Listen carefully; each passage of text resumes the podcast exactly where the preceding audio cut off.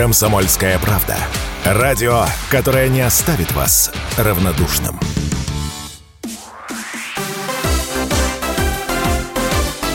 Новости спорта.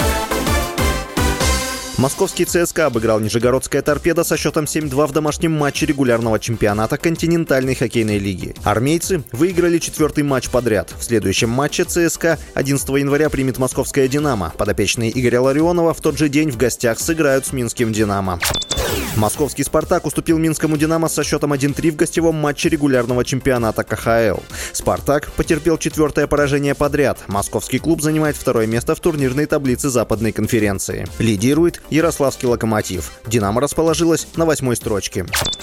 Нападающий Манчестер Сити Эрлинг Холланд покинет английский клуб по окончании сезона. Как сообщает журналист Франсуа Галларда в соцсетях, 23-летний норвежский форвард летом перейдет в Барселону. Отмечается, что трансфер Холланда в каталонский клуб уже давно согласован. Синегранатовые заплатят за переход игрока сумму в 100 миллионов евро. Эрлинг Холланд перешел в Манчестер Сити из Дортмундской Боруссии летом 2022 года. В нынешнем сезоне 23-летний норвежский игрок провел 22 матча во всех турнирах, забил 19 голов и сделал 5 результативных передач. Авторитетный интернет-портал Трансфермаркт оценивает рыночную стоимость футболиста в 180 миллионов евро. С вами был Василий Воронин. Больше спортивных новостей читайте на сайте sportkp.ru